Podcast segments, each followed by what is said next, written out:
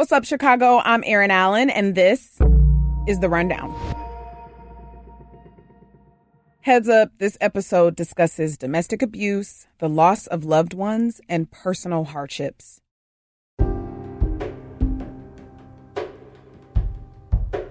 It's been nearly a year since asylum seekers started arriving in Chicago, over 10,000 since August.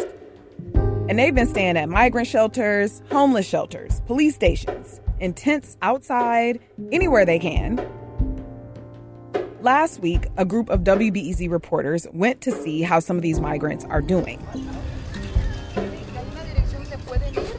We wanted to learn what life was like on the ground for both asylum seekers who are staying in tents and in police stations, as well as the volunteers and local Chicagoans who are helping fill the gaps that the city hasn't been able to fill.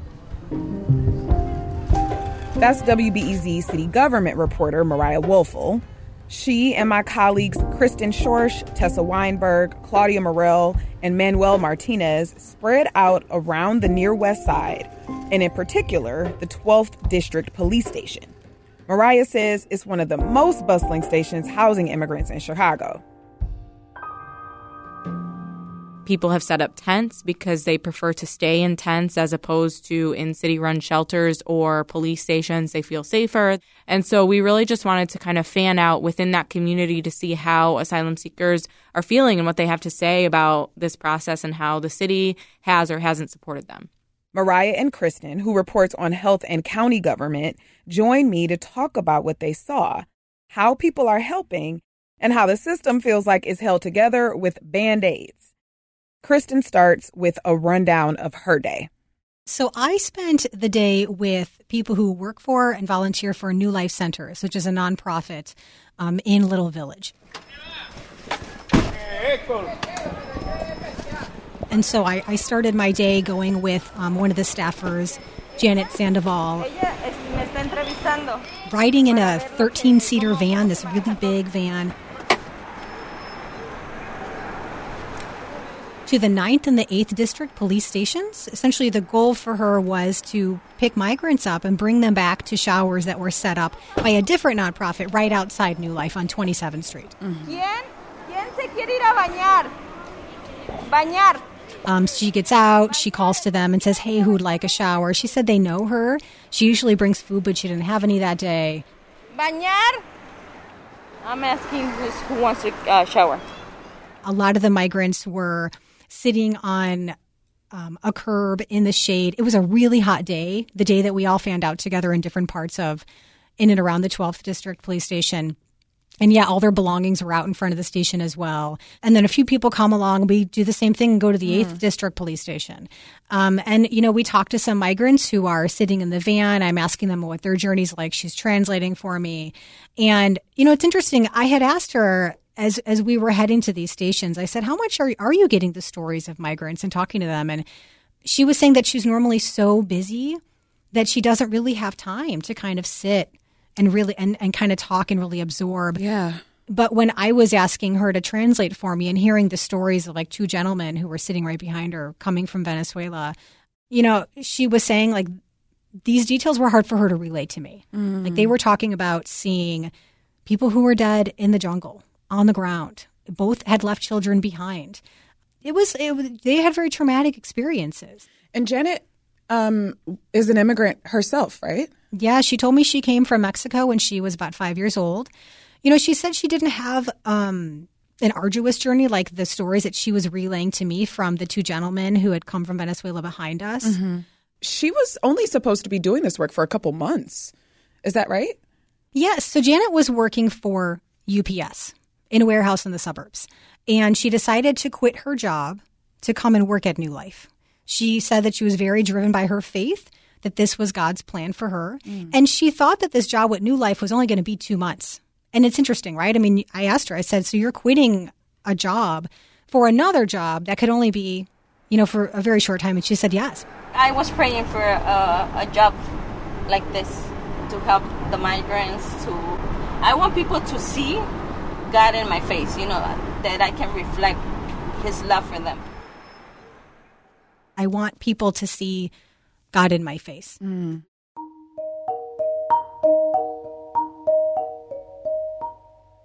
So Janet spends her days driving to and from police stations, picking up migrants to bring them back to take showers in this mobile shower station set up out in front of New Life. Um, she drops off meals. She helps uh, in the basement of New Life, whatever whatever they need. Right, setting up hot meals for migrants. Really, just being part of the fabric of people who are working or helping, volunteering their time um, to help all these people who are coming to Chicago. Yeah.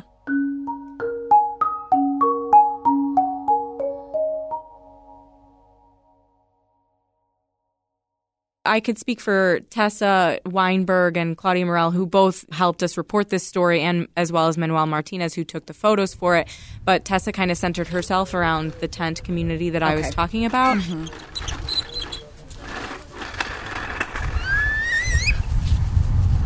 And saw, you know, many, many children, many families um, who have set up these tents to live in. Um, children playing with toy cars, with a, a rubber ball. Um, asylum seekers kind of like tidying their tents. One guy she spoke to, Alex Rossi, was sweeping the tent as he was talking about how you know all, all he does is like get up every day at 5 a.m to start looking for work um, and then inside the police station claudia morell describes um, a really kind of quiet scene Oh yeah, much better. Oh yeah.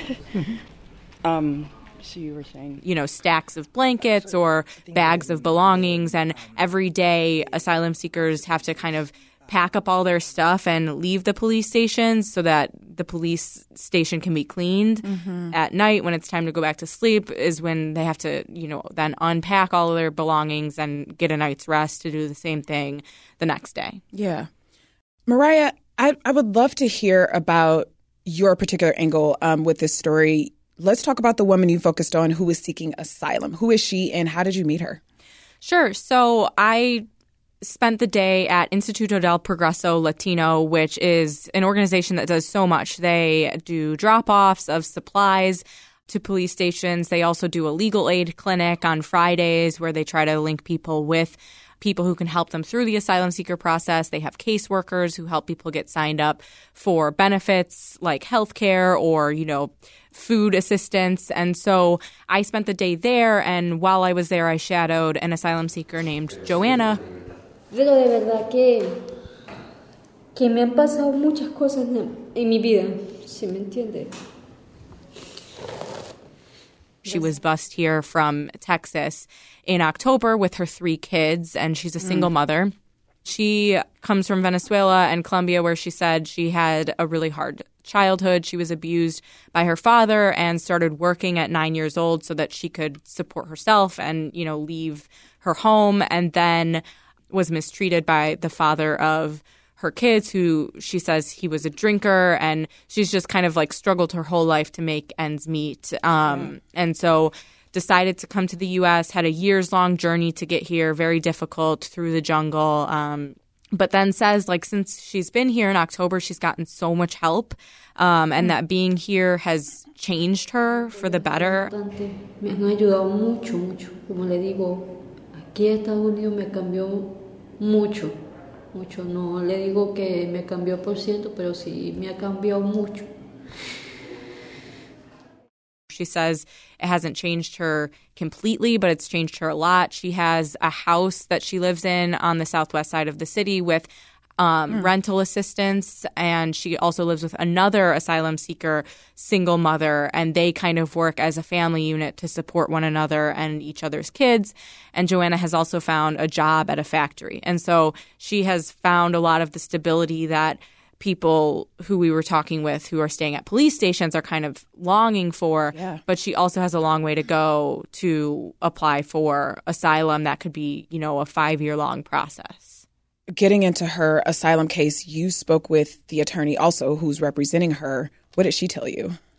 So Alexis Arandas Velasco, she kind of told me how difficult it is, you know, working with asylum seekers. On one hand, it's energizing. You know, she feels like she can help people prepare the best case, mm-hmm. but she also said that it's very difficult because she just wants to look people in the eye and promise them what they want to hear, which is that, you know, I she says I I, I want to say I promise that you're going to be living in this country legally within a year you're going to be able to work, but she says, you know, she just can't say that to people. All she can say is like I'm going to be your advocate and I'm going to present the best case that I can and we're going to do it in a way that's respectful to you. And so um, yeah, that's a little bit about what motivates her and also the difficulties of the job.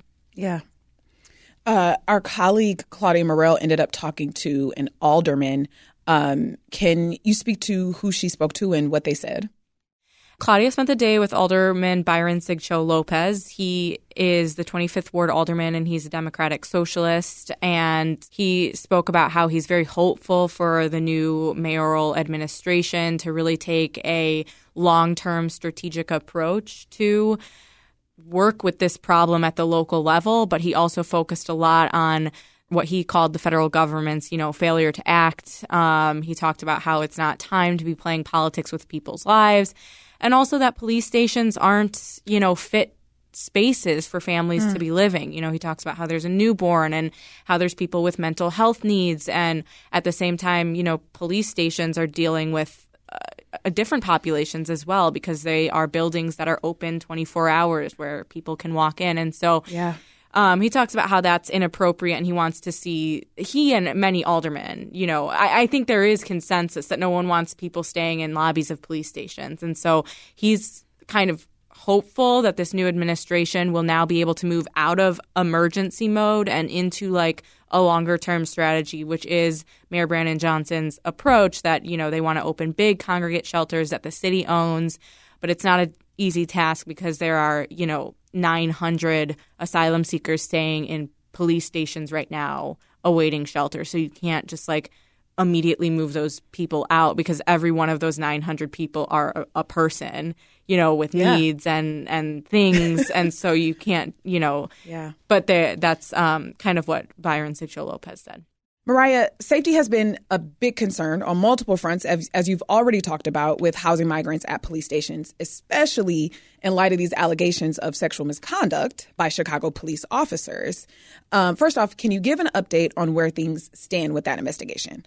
Yeah, so just this week we heard from the Civilian Office of Police Accountability, that's Chicago's police oversight agency. They look into police misconduct.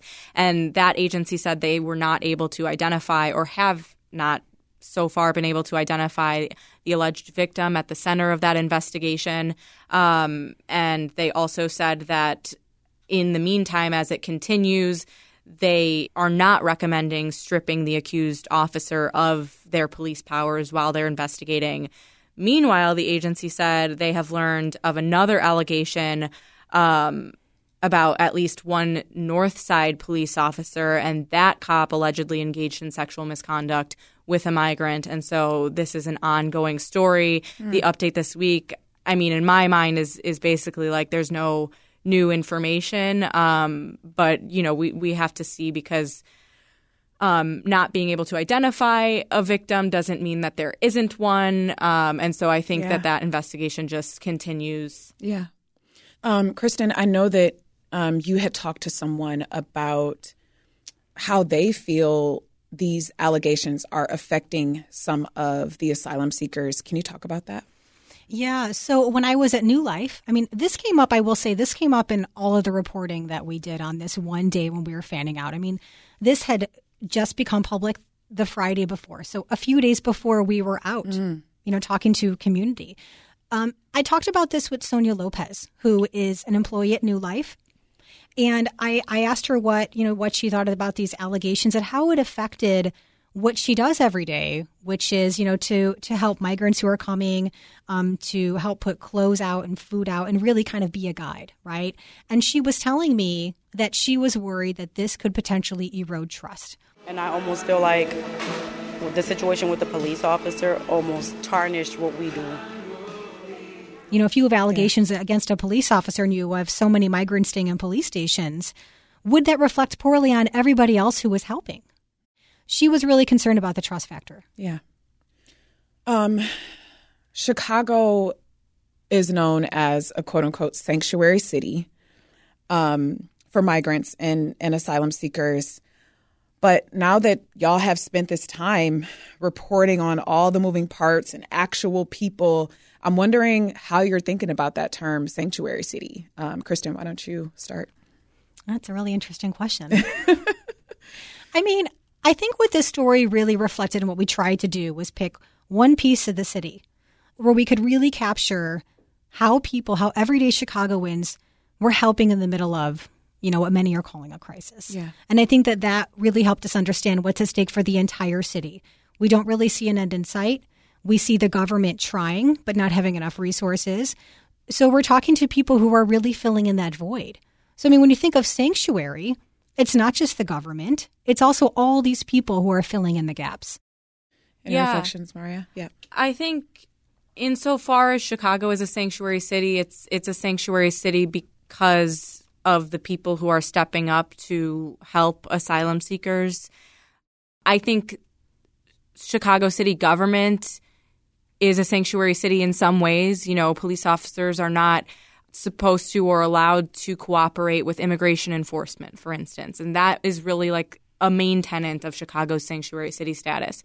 But I think the city through this process is learning how to become a real sanctuary city and has a long way to go because I think there are many people who would say, you know, you can't call yourself a sanctuary city when people are sleeping on police station floors and we don't have enough affordable housing for even the residents within our city. Yeah. I don't know. I think it's a mixed bag. I, I think that um, there are so many amazing people stepping up, um, but at the same time, you know, there's a lot of dark pieces. The allegations we talked about, just families, mothers who have had, you know, miscarriages on their journey here who are now sleeping on police station floors, who we heard about at the 12th district. And so, uh, yeah, I, I think there's a long way to go, too.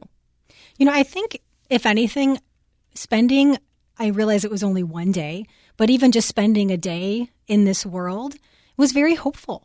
I mean, there are so many people that we talk to, whether they're getting paid to do this job or they're volunteering their time, who mm-hmm. are doing this every single day to help community. And, you know, one of the migrants who I talked to, I said, Did you expect to see this? Did you expect to come to Chicago and someone's going to pick you up in a van and take you to get a shower and provide a giant duffel bag of clothes that you pick out and all these meals? And he said, no.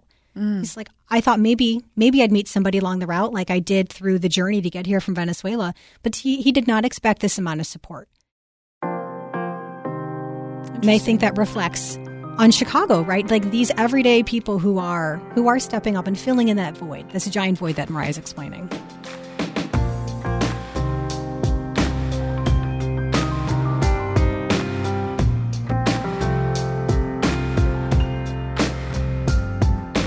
Kristen Schorsch and Mariah Woelfel are reporters here at WBEZ. Mariah, Kristen, thank you for joining. Thanks for having us. Thank you. You can find the full story on WBEZ.org. It's called A Day with Chicago Migrants Sleeping in Tents, Hoping for Progress. And reporting on this story came from Mariah and Kristen, as well as Tessa Weinberg, Claudia Morell, Manuel Martinez, and also Araceli Gomez Aldana. And that's it for today. Thank you to Justin Bull and Sarah Stark for producing the rundown, and to Ariel Van Cleave for editing the show. Haley Bloomquist was the engineer for this episode, and our theme music is by Louis Weeks. The rundown is produced by WBEZ Chicago and is a part of the NPR network. And we love hearing from you. Email us with your thoughts, questions, and what you want to hear on the show. You can email the rundownpod at wbez.org. I'm Erin Allen. Thank you for listening. I'll talk to you tomorrow.